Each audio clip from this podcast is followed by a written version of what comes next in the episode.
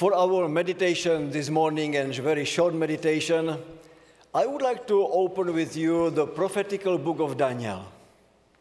And I think that you know chapter 2, right? What is in chapter 2? This uh, image, Nebuchadnezzar's dream. And I would like to reflect a little bit on it, uh, on um, what I learned uh, not so long ago.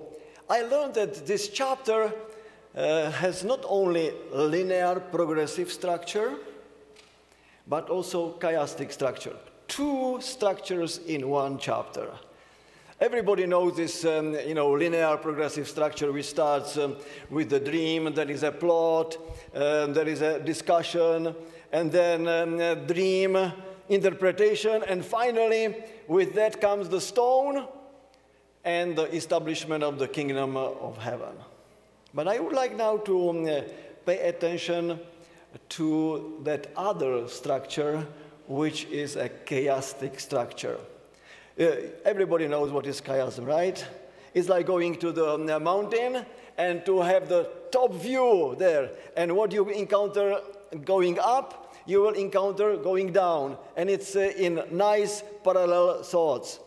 So, um, uh, what we have in, in chapter 2? First, we have Nebuchadnezzar dreams and his reaction to it. What is at the end? Nebuchadnezzar is reacting to the dream and interpretation, right? So, what is next? Next is um, Nebuchadnezzar in conversation with the wise men of Babylon. What is here? Nebuchadnezzar is in conversation with Daniel. Here is about the dream and interpretation. He is also about the dream and interpretation. At the end of the three cycles uh, with the wise man, this wise man says, um, speaks uh, to, Bab- to king and says what? We are not able to interpret. We are not able to say this mystery to you. But there are gods in heaven, but they are not living with us. What Daniel is saying? I am not able to interpret it to you. This is not because of my wisdom, my ability, but there is a God. But He's God in heaven and He is a living God. And He is able to interpret, to tell it the future. What is next? The third is death decree, right? And Arioch is there and Daniel's intervention. On the counterpart, you have the annulment uh, canceling of the death decree, Arioch, and also Daniel uh, as uh, intervening in um, the court with the king. And then you have coming to the top. What is at the top? Well, there are prayers right there. And if you take the prayers, you have the first part of the prayers, which are the prayers of petitions, when Daniel and his three friends are praying. And on the other side, you have Daniel's prayer of thanksgiving. And then you come to the top. And what is at the top? Verse 19. And it is like the summary and main theme of, of the book also. In verse 19, we read, During the night, the mystery.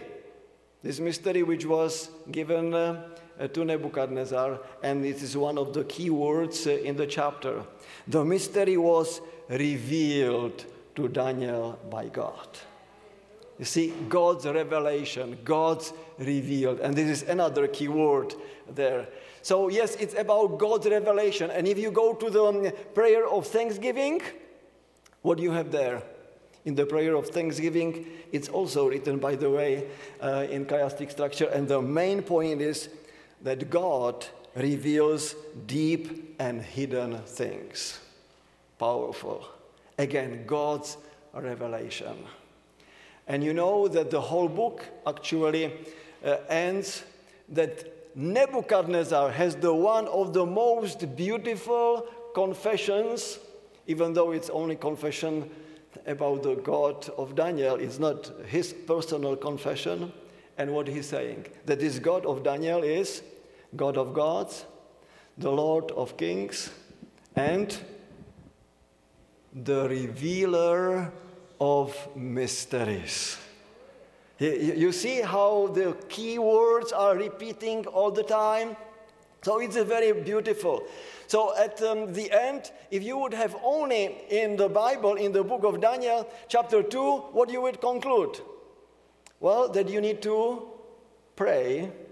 And when you pray, God's revelation comes to you, and you will have something to write about. well, uh, uh, I have to uh, pause here and ask you the question what is the most important task in interpreting the Bible? What is the most important task? Prayer. And you have it here, right in the center. But what is the most important tool in uh, doing exegesis and interpreting the Bible? Concordance? Softwares? Hebrew, Holy Spirit. Of course, this is good. This is what we, why you pray, right? This is the Holy Spirit who leading you. But what is the most important tool now? Well, you are studying the Word. That's correct. Um, but it's something which is very maybe surprising. But what is the most important tool is time. There are no shortcuts in interpreting the scriptures. You need to spend time, memorize, and to meditate on the Word of God in order that you will be able to interpret it. Prayer is important, but also time. And with time goes what? Research. And this is what I would like now to put it uh, together with chapter 9 in uh, chapter 8, at the end of chapter 8, what Daniel is saying. What I saw, and this was a revelation from God, right? It was beyond my understanding. Like he's saying, I don't get it. I don't know. It's very important. So he has a revelation. He prayed. He had a revelation. And this can be this shortcut when we think, Yes, we pray, and um, we pray and pray, and God will reveal. No, there is much more to that. When he did not understand what he was doing. Well, between chapter 8 and 9, there is a time gap. How many years? How many years? We usually think that uh, Daniel received, uh, you know, visions right after another. That um, one day it was here, maybe in two weeks was another, and in three weeks another, and it was done together. No, between chapter eight and nine, you have ten years. What he was doing, what Daniel was doing. Well, you have there the statement that he, in the beginning of chapter 9, that he was searching. He was studying the scriptures. In that case, it was Jeremiah, his contemporary. So, this is another thing. We need to study the scriptures, but we need also to listen to each other. We are in the community of faith. And together, you know, study, search, and uh, in that way, God will lead us into understanding of His truth. So, in other words, this leads us to humility, right? Even Daniel, the big prophet, had to study for how long? 10 years. Three times, almost three times of the time of the seminary. Okay? Not only one seminary, but three times in the seminary. and then it was um, uh, revealed to him even more. He understood, he says, Yes, I understood He's praying, and God is giving him even more insights. So I think that uh, this is very important. Prayer, you know, mm, uh, studying the scriptures, spending time with the Lord, and be humble. And this is what uh, Micah 6:8 is saying. There are three things God is requiring of you: to act justly, to love mercy, and to walk how? Humbly with your Lord. And then in Isaiah 66, verse 2, is stating very clearly whom does God esteems highly? Whom he esteems?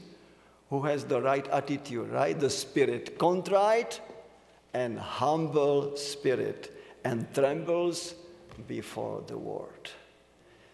So let's have this right attitude. Let's um, spend time with scriptures, praying to God, but also studying, researching diligently, that He can lead and give us even more in understanding of His truth. Let's pray. Heavenly Father, we really want this attitude, attitude of Daniel, to study your scriptures, to pray for God's revelation, that because you are this revealer of all mysteries. But we know that it is not coming automatically, that we need to spend time with you, to walk humbly with you, to tremble before your word, that you can open these scriptures to us in diligent study and in diligent research.